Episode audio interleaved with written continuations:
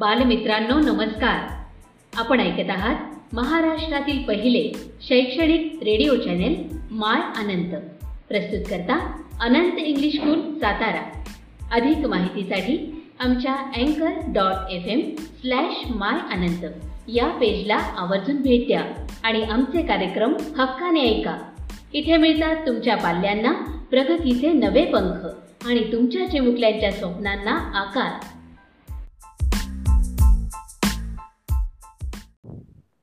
नमस्कार विद्यार्थी मित्रांनो. इयत्ता सातवी मराठी.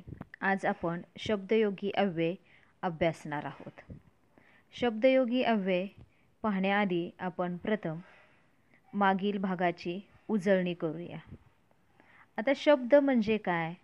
तर अर्थपूर्ण अशा वर्णाक्षरास किंवा अक्षर समूहास शब्द असे म्हणतात. अर्थपूर्ण अशा वर्णाक्षरास किंवा अक्षर समूह समूहास शब्द असे म्हणतात. शब्दांचे दोन प्रकार आहेत. एक लिंग वचन विभक्तीनुसार बदल होणारे शब्द. त्यांना स अव्यय म्हणजेच विकारी शब्द म्हणतात. तर दुसरा प्रकारे लिंग वचन विभक्तीनुसार बदल न होणारे शब्द. त्यांना अव्यय म्हणतात म्हणजेच अविकारी शब्द आहेत. व्यय म्हणजे खर्च किंवा बदल. मग आता हे स अव्यय किंवा विकारी शब्द कोणकोणते आहेत? तर नाम सर्वनाम विशेषण क्रियापद. आता ही जी स अव्यय आहेत नाम म्हणजे काय? तर वस्तूला पदार्थाला असणारी नावे. म्हणजेच माणसे वस्तू पदार्थ प्राणी पक्षी त्यांचे गुण काल्पनिक वस्तू यांना जी नावे ठेवली जातात त्यांना नाम असे म्हणतात. मग या नामांचे तीन प्रकार आहेत. सामान्य नाम विशेष नाम आणि बहुवचक नाम. त्याच्यानंतर विकारी शब्दातला दुसरा प्रकार सर्वनाम नामाऐवजी वापरल्या जाणाऱ्या शब्दाला काय म्हणतात? तर सर्वनाम मी हा कोण जो तो स्वतः इत्यादी. तिसरा प्रकार आहे विकारी शब्दांमधला विशेषण. नामाबद्दल विशेष माहिती सांगणाऱ्या शब्दाला विशेषण म्हणतात. उदाहरणार्थ सुंदर फूल दोन डोळे तो पेरू. चौथा प्रकारे क्रियापद. वाक्याचा अर्थ पूर्ण करणाऱ्या क्रियावाचक शब्दाला क्रियापद म्हणतात. उदाहरणार्थ येतो बसला आहे जिंकला इत्यादी. आता हे चारही प्रकार आपण पाचवी सहावीमध्ये अभ्यासलेले आहेत. कोणते? तर स अव्यय किंवा विकारी शब्द. लिंग वचन विभक्तीनुसार बदल होणारे हे शब्द आहेत. नाम सर्वनाम विशेषण आणि क्रियापद. मग आत्ता इयत्ता सातवीमध्ये आपण पहिला व्याकरणाचा भाग अभ्यासला कोणता? तर सामान्य रूप. आणि त्याच्यानंतर क्रियाविशेषण अव्यय. मग आता हे क्रियाविशेषण अव्यय कोणत्या प्रकारात मोडते? तर अ अव्यय विकारी शब्द. याच्यामध्ये क्रियाविशेषण अव्ययाचा समावेश होतो. मग अविकारी शब्द कशास म्हणतात? तर लिंग वचन विभक्तीनुसार बदल न होणारे शब्द. म्हणजे अव्यय किंवा विकारी शब्द. याच्यामध्ये चार प्रकार आहेत. पहिला क्रियाविशेषण अव्यय तो आपण मागील भाग्या भागामध्ये अभ्यासलेला आहे. शब्दयोगी अव्यय तो आज अभ्यासणार आहोत. त्याच्यानंतर उभयान्वयी अव्यय आणि केवळ प्रयोगी अव्यय असे चार प्रकार येतात अविकारी शब्दांमध्ये. मग आता क्रियाविशेषण म्हणजे काय? तर क्रियापदाबद्दल अधिक माहिती सांगणाऱ्या शब्दाला क्रियाविशेषण अव्यय असे म्हणतात. उदाहरणार्थ आज वर खूप ही सर्व क्रियाविशेषण अव्यय आहेत. क्रियाविशेषण अव्ययांचे जे चार प्रकार आहेत तेही आपण मागील भागामध्ये अभ्यासलेले आहेत. क्रियाविशेषण अव्ययांचे प्रकार चार. पहिला कुठला आहे? तर कालवाचक क्रियाविशेषण अव्यय. याच्यामध्ये क्रियेच्या काळाचा बोध होतो वेळेचा बोध होतो. उदाहरणार्थ आज आत्ता ताबडतोब काल उद्या परवा तेव्हा पूर्वी दररोज. ही उदाहरणं सांगता येतील. एक वाक्य पाहूया. राकेश परवा गावाला जाईल. परवा या शब्दावरून क्रियेचा काळ दिसून येतो. तर दुसरा प्रकार कोणता आहे? स्थळवाचक क्रियाविशेषण अव्यय क्रियेच्या स्थळाचा बोध होतो. येथे तेथे इकडे तिकडे पलीकडे या प्रकारची स्थलवाचक क्रियाविशेषण अव्यय. तिसरा प्रकार आहे रीतीवाचक क्रियाविशेषण अव्यय. याच्यामध्ये क्रियेची रीत कळते क्रिया कशी घडली याचा बोध होतो. उदाहरणार्थ हळूहळू सावकाश जलद पटकन झटकन. तर चौथा आहे परिमाणवाचक म्हणजे संख्यावाचक क्रियाविशेषण अव्यय. यावरून क्रियेचा परिमाण म्हणजेच किती वेळा घडली हे दिसून येते. उदाहरणार्थ किंचित काहीसा दोनदा अत्यंत मोजके अनेकदा भरपूर खूप नेहमी या प्रकारची क्रियाविशेषण अव्यय आहेत. हा सर्व भाग आपण उजळणी वजा पाहिलेला आहे. आता आपला जो भाग आहे शब्दयोगी अव्यय तो पाहूया. मग शब्दयोगी अव्यय पाहण्याआधी तुमच्या पाठ्यपुस्तकामध्ये पान नंबर अडतीसवरती तुम्हाला एक परिच्छेद वाचण्यासाठी दिलेला आहे. त्या परिच्छेदाचं वाचन प्रथम आपण करूया. शाळा सुटताच मुले शाळेबाहेर आली. शाळेच्या फाटकासमोर काही मुलांचे पालक उभे होते. रस्त्यावर वाहनांची गर्दी होती. मुलांसाठी वाहने थांबली. मुलांनी रस्ता ओलांडला. आता हा जो परिच्छेद आहे त्याच्यामध्ये अधोरेखित शब्द केलेले काही दिसतात तुम्हाला. शाळेबाहेर बाहेर बाहेर याच्या खाली अंडरलाईन आहे. समोर हा शब्द अधोरेखित केलेला आहे. वर मुलांसाठी. मग हे शब्द जे आहेत ते स्वतंत्र नाहीत. बाहेर समोर वर साठी. हे शब्द अनुक्रमे. शाळा फाटक रस्ता मुले या शब्दांना जोडून आले आहेत. म्हणून ती शब्दयोगी अव्यये आहेत. पूर्वी पुढे आधी नंतर पर्यंत आत बाहेर मागे मुळे शिवाय ही देखील शब्दयोगी अव्यय आहेत. मग अनेक क्रियाविशेषणे शब्दयोगी अव्यय म्हणून वापरली जातात. क्रियाविशेषण म्हणजे काय माहिती आहे तुम्हाला? क्रियापदाबद्दल अधिक माहिती सांगणारा शब्द. मग ही जी क्रियाविशेषणे जी आहेत ती ही शब्दयोगी अव्यय म्हणून वापरली जातात. अशा वेळी ती प्रत्ययाप्रमाणे शब्दांना जोडूनच लिहायची असतात. मग आता या ठिकाणी तुम्हाला दोन वाक्य दिलेली आहेत. तो पूर्वी सैन्यात होता. पूर्वी हे या वाक्यातील काय आलेले? क्रियाविशेषण अव्यय. दुसरं वाक्य काय दिलेले?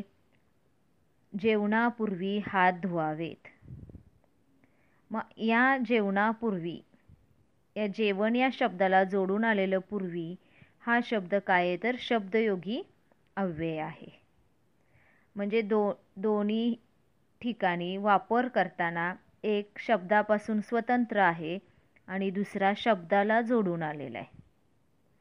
आता पूर्वी हा जो शब्द आहे आपण प्रत्यय जोडण्यापूर्वी नामांचे सर्वनामांचे सामान्य रूप होते हे पाहिले. म्हणजे काय? तर आपण सामान्य रूप हा भाग अभ्यासताना पाहिलेले. की सरळ रूप काय सामान्य रूप काय होतं एखादा शब्द दिल्यानंतर? आणि मग तो प्रत्यय जोडण्यापूर्वी ते जर नाम असेल सर्वनाम असेल तर त्याच्यात कोणता बदल होतो हे आपण पूर्वी पाहिलेलं आहे. मग शब्दयोगी अव्यय जोडण्यापूर्वीही नामांचे सर्वनामांचे सामान्य रूप होते. बघा शब्दयोगी अव्यय जोडण्यापूर्वीही नामांचे सर्वनामांचे सामान्य रूप होते. आता हा जो परिच्छेद दिलेला आहे तुम्हाला या परिच्छेदामध्ये शाळे मुला रस्त्या वाहना हे सामान्य रूप झालेले शब्द आहेत. बघा शाळेबाहेर बाहेर. हे काय अव्यय आहे. ते कोणत्या शब्दाला जोडून आलेले? शाळे. मग शाळे हे काय झाले? सामान्य रूप आहे. आणि याचा मूळ शब्द म्हणजे सरळ रूप काय आहे तर शाळा. म्हणजे शाळा हा जो मूळ शब्द आहे किंवा सरळ रूप आहे त्याला बाहेर हे शब्द बाहेर हा शब्द जोडल्यानंतर किंवा तो क्रियाविशेषण अव्यय किंवा शब्दयोगी अव्यय जोडण्यापूर्वी काय झालेला आहे बदल? तर शाळाचं काय झालं? शाळे. फाटका समोर. फाटक आपण म्हणतो. मग समोर हे शब्दयोगी अव्यय जोडताना फाटकचं काय झालं? फाटका. रस्ता आहे वर हे शब्दयोगी अव्यय जोडल्यावरती काय झालं रस्त्याचं? रस्त्यावर. मुलांसाठी. साठी हे शब्दयोगी अव्यय जोडत असताना मुले आहे ते मुलांसाठी झालेले. आलं लक्षात तुमच्या? आता या ठिकाणी तुम्हाला पान नंबर अडतीसवरतीच एक परिच्छेद वाचण्यासाठी दिलेला आहे. आणि त्या ठिकाणी त्या परिच्छेदामध्ये आलेली जी शब्दयोगी अव्यये आहेत ती अधोरेखित करण्यास सांगितलेली आहेत. परिच्छेदाचं प्रथम आपण वाचन करूया. आमच्या शाळेसमोर वडाचे झाड आहे. झाडाभोवती भक्कम पार बांधला आहे. त्या पारावर बसून आम्ही डबा खातो. झाडाखाली खेळतो. शाळेची घंटा होईपर्यंत झाडाजवळ मुलांची गर्दी असते. हे वडाचे झाड शाळेच्या पहिल्या दिवसापासून मला एखाद्या मित्राप्रमाणे वाटते. आता या ठिकाणी वाक्य पहिलं कोणतं आहे? तर आमच्या शाळेसमोर वडाचे झाड आहे. बरोबर? मग पहिल्या वाक्यामध्ये शाळेसमोर समोर हे शब्दयोगी अव्यय कोणत्या शब्दाला जोडून आलेले? तर शाळे. शाळे हे काय आहे? सामान्य रूपे मूळ शब्द काय आहे? शाळा. पुढचं वाक्य कोणतं आहे झाडाभोवती भक्कम पार बांधला आहे. भोवती. हे शब्दयोगी अव्यय जोडण्यापूर्वी झाड या मूळ शब्दाचं काय झालेले झाडा. त्याच्यानंतर पुढील वाक्यामध्ये त्या पारावर बसून आम्ही डबा खातो. पारावर. पार या शब्दाला वर हे शब्दयोगी अव्यय जोडलेलं आहे. झाडाखाली खेळतो. झाड. या शब्दाला खाली हे शब्दयोगी अव्यय जोडून आलेले. तेव्हा झाड या सरळ रूपाचं काय झालेलं आहे? झाडा. हे सामान्य रूप झालेलं आहे. झाडाखाली म्हणजे खाली हे या ठिकाणी काय आहे? शब्दयोगी अव्यय. पुढचं वाक्य शाळेची घंटा होईपर्यंत झाडाजवळ मुलांची गर्दी असते. झाडाजवळ. जवळ. हे वडाचे झाड शाळेच्या पहिल्या दिवसापासून मला एखाद्या मित्राप्रमाणे वाटते. आता या वाक्यामध्ये दिवस या दिवसाला पासून हे शब्दयोगी अव्यय जोडून आलेले तर मित्र याला प्रमाणे हे शब्दयोगी अव्यय जोडलेले. म्हणजे समोर भोवती वर खाली पर्यंत जवळपासून प्रमाणे. ही सगळी या परिच्छेदामधली काय आहेत तर शब्दयोगी अव्यय आहेत. म्हणजेच थोडक्यात काय? तर क्रियाविशेषण आणि शब्दयोगी अव्यय याच्यामध्ये काय फरक आहे? तर क्रियाविशेषण अव्यय क्रियापदाबद्दल अधिक माहिती सांगते. तर शब्दयोगी अव्यय जे आहे ते शब्दाला जोडून येते म्हणजे नाम किंवा सर्वनामांना जोडून येणाऱ्या अविकारी शब्दाला शब्दयोगी अव्यय म्हणतात. उदाहरणार्थ माझ्यासमोर झाडाखाली डोक्यावर ही उदाहरणं आपल्याला सांगता येतील. बघा पुन्हा एकदा शब्दयोगी अव्यय म्हणजे काय? तर नाम किंवा सर्वनामांना जोडून येणाऱ्या अविकारी शब्दाला शब्दयोगी अव्यय म्हणतात. उदाहरणार्थ माझ्यासमोर झाडाखाली डोक्यावर. आता तुम्ही मुलांनी काय करायचं आहे स्वाध्याय काय सोडवायचा आहे अभ्यास काय करायचा आहे तर पान नंबर अडतीसवरती जो परिच्छेद दिलेला आहे तुम्हाला शब्दयोगी अव्यय अधोरेखित करा. हा प्रथम वहीमध्ये लिहायचा आहे.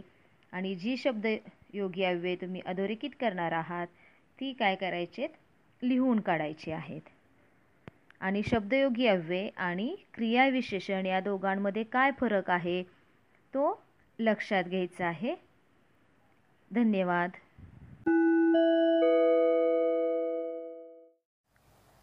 मुलांनो विभक्तीचा अभ्यास करूयात. प्रत्येक वाक्य हे एका कुटुंबासारखे आहे. कुटुंबात आई वडील भाऊ बहीण पती पत्नी मुलगा मुलगी अशा विविध नात्यांची काही माणसे एकत्र येतात. कुटुंबात एक प्रमुख व्यक्ती असते आणि या प्रमुख व्यक्तीशी त्या कुटुंबातील इतर व्यक्तींचे प्रत्यक्ष अगर अप्रत्यक्ष असं काही ना काही नातं असतं. हीच गोष्ट आपल्याला वाक्यातही पाहायला मिळते. वाक्यातील शब्दांचा त्यातील मुख्य शब्दाशी म्हणजेच क्रियापदाशी किंवा इतर शब्दांशी काही ना काही संबंध असतो. या संबंधाला कारक असे म्हणतात. परत एकदा व्याख्या पहा. वाक्यातील शब्दांचा त्यातील मुख्य शब्दाशी म्हणजे क्रियापदाशी किंवा इतर शब्दांशी काही ना काही जो संबंध असतो या संबंधाला कारक असे म्हणतात. विभक्ती म्हणजे काय ते पाहूयात. हे वाक्य पहा. प्रमुख विद्यार्थी क्रमांक बक्षीस प्रथम पाहुणे दिले. हे वाक्य जे आहे ते शब्दसमूह वाक्य आहे का? तर अजिबात नाही. किंवा वरील शब्दसमूहातून काही अर्थबोध होतोय का? नाही. तर मुलांनो वाक्यात जे शब्द येतात ते त्यांच्या मूळ स्वरूपात जसेच्या तसे सामान्यतः येत नाहीत. वाक्यात वापरताना त्यांच्या स्वरूपात बदल करावा लागतो. बघा हां आता. हेच वाक्य आपण आता जर बदललं इथे बदललेलं वाक्य आहे. प्रमुख पाहुण्यांनी विद्यार्थ्याला प्रथम क्रमांकाचे बक्षीस दिले. अशी रचना करतो तेव्हाच ते वाक्य अर्थपूर्ण होत असतं. तर अर्थपूर्ण वाक्य होण्यासाठी त्या शब्दांना काही प्रत्यय लागतात. वाक्यातील शब्दांचा संबंध दाखवण्यासाठी नाम किंवा सर्वनाम यांच्या स्वरूपात जो बदल किंवा विकार होतो त्याला व्याकरणात विभक्ती असे म्हणतात. नामे सर्वनामे यांचे वाक्यातील क्रियापदाशी किंवा इतर शब्दांशी येणारे संबंध ज्या विकाराने दाखवले जातात त्या विकारांना विभक्ती असे म्हणतात. विभक्तीची वैशिष्ट्ये पाहूयात. नाम व सर्वनामांना प्रत्यय लागून विभक्तीची रूपे तयार होत असतात. आपण आत्ता वरील उदाहरणात पाहिलं होतं इथे आपल्याला सर्व नाम सर्वनामांना प्रत्यय दिसतील आणि ते प्रत्यय लागून विभक्तीची रूपे तयार होतात. ही रूपे क्रियापद व इतर शब्द यांच्यातील संबंधाशी निगडीत असतात. प्रत्यय म्हणजे काय ते पाहूयात. नामाचे किंवा सर्वनामाचे विभक्तीचे रूप तयार करण्यासाठी जी अक्षरे जोडली जातात त्यांना प्रत्यय असे म्हणतात. परत एकदा पहा. नामाचे किंवा सर्वनामाचे विभक्तीचे रूप तयार करण्यासाठी जी अक्षरे जोडली जातात त्यांना प्रत्यय असे म्हणतात. आता इथे फुला हे नाम आहे. फुला ही नामं आहेत. आणि यांचं विभक्तीचं रूप तयार करण्यासाठी या फुलाला स जोडला या फुलाला ला जोडला या फुलाला ना जोडला या फुलाला ची जोडला इथे चा जोडलेला आहे. थोडक्यात विभक्तीचे रूप तयार करत असताना नामाला किंवा सर्वनामाला जी अक्षरे जोडली जातात त्यांना प्रत्यय असे म्हणतात. इथे स ला ना ची चा हे सगळे प्रत्यय आहेत. सामान्य रूप पाहूयात. विभक्तीचे प्रत्यय लागण्यापूर्वी नामाच्या किंवा सर्वनामाच्या मूळ रूपात जो बदल होतो त्याला सामान्य रूप असे म्हणतात. आता पहा विभक्तीचा प्रत्यय कुठे कुठे लागला आहे रस्त्याला इथे त दिसतोय इथे ला दिसतोय इथे ने दिसतोय आणि इथे त दिसतोय. आपली व्याख्या काय सांगते? विभक्तीचे प्रत्यय लागण्यापूर्वी नामाच्या किंवा सर्वनामाच्या मूळ रूपात जो बदल होतो आता इथे रस्त्या रस्त्याचं मूळ रूप आहे रस्ता.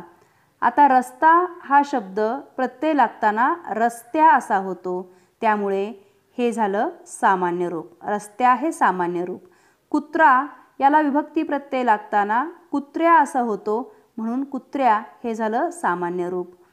लांडगा याला विभक्ती प्रत्यय ने लागताना लांडग्या असं होतं म्हणून सामान्य रूप लांडग्या हे झालं. घरात घर या शब्दाला प्रत्यय लागताना घरा असा शब्द तयार होतो म्हणून सामान्य रूप घरा झालेलं आहे. आपण विभक्तीचे प्रकार पाहूयात. प्रथमा द्वितीया तृतीया चतुर्थी पंचमी षष्टी सप्तमी आणि संबोधन. हे एकूण आठ प्रकार आहेत. मुलांनो खरं तर सप्तमीनंतर अष्टमी असायला हवं होतं पण इथे संबोधन आहे. याचं कारण या पहिल्या सातांना संस्कृतमधील नावं दिलेली आहेत आणि आठव्या संबंधाच्या वेळी हाक मारली जाते. म्हणून त्याला अष्टमी असे न म्हणता संबोधन असं म्हटलेलं आहे. हाक मारली जाते म्हणजे कसं? मुलांनो फुलांनो जेव्हा आपण इथे कुणाला तरी बोलवतो हाक मारतो तेव्हा त्याला संबोधन असं म्हटलं जातं. हाक मारणे बोलावणे याचाच अर्थ संबोधन असा होतो. त्यामुळे अष्टमी न म्हणता इथे संबोधन असं म्हटलेलं आहे. या विभक्तींचे प्रत्यय कोणते व त्यामुळे नामाच्या रूपात कोणते बदल होतात हे आपण या तक्त्याच्या माध्यमातून पाहूयात. घर या नामाची विभक्तीची रूपे पाहूयात. प्रथमा एकवचनात प्रत्यय लागत नाही शब्दाचं रूप घर असंच राहतं. अनेक वचनातही प्रत्यय लागत नाही शब्दाचं रूप घरे असं होतं. पुढे द्वितीया. द्वितीयामध्ये एकवचनात प्रत्यय लागतो स ला ते उदाहरणार्थ घर. घरास घराला अशा पद्धतीने होतं. अनेक वचनामध्ये स ला ना ते हा यापैकी एक प्रत्यय लागत असतो. उदाहरणार्थ घरास घरांना घराला या पद्धतीने हे प्रत्यय लागून विभक्तीची रूपे शब्दांची रूपे तयार होत असतात ते. पुढे तृतीया. तृतीयेमध्ये एक वचनामध्ये ने एशी हा प्रत्यय लागतो. घराने घराशी अशा पद्धतीने शब्दांची रूपे होतात. अनेक वचनामध्ये नि शी ई ही हे प्रत्यय लागतात. घरांनी घराशी अशा प्रकारे शब्दांचं रूप तयार होतं. चतुर्थीमध्ये स ला ते हा एकवचनात प्रत्यय लागतो. घरास घराला. आणि अनेक वचनामध्ये स ला ना ते यांपैकी एक प्रत्यय लागतो. घरास घरांना अशा पद्धतीने शब्दांची रूपे होतात. पंचमीमध्ये ऊन हून हे प्रत्यय लागतात. घराहून अशा प्रकारे शब्दाचं रूप तयार होतं. आणि अनेक वचनातही हेच प्रत्यय आहेत. घराहून अशा पद्धतीने शब्दांचं रूप तयार होईल. षष्टी पाहूयात आपण. षष्टीमध्ये एक वचनामध्ये चा ची चे हे प्रत्यय लागतात. उदाहरणार्थ घराचा घराची घराचे. आणि अनेक वचनामध्ये चे चा ची हे प्रत्यय लागतात. शब्दांची रूपं होतात. घरांचे घरांच्या घरांची अशा प्रकारे होतात. त्यानंतर सप्तमीमध्ये त इ आ हे प्रत्यय लागतात घरात.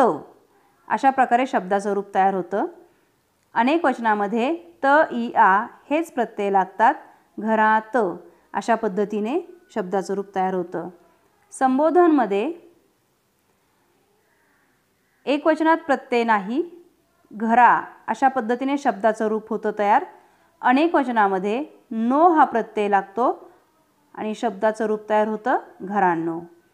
मुलांनो एक लक्षात घ्या प्रथमा विभक्तीला प्रत्यय नसतो. यातील काही प्रत्ययांचा उपयोग केवळ पद्यात होतो. उदाहरणार्थ चतुर्थी एकवचन ते सप्तमी एकवचन आह. अनेकवचनी प्रत्यय लावताना प्रत्ययांपूर्वींच्या अक्षरांवर अनुस्वार येतो हे लक्षात ठेवायचं. नामाप्रमाणे सर्व नामांनाही प्रत्यय लावून रूपे तयार होतात.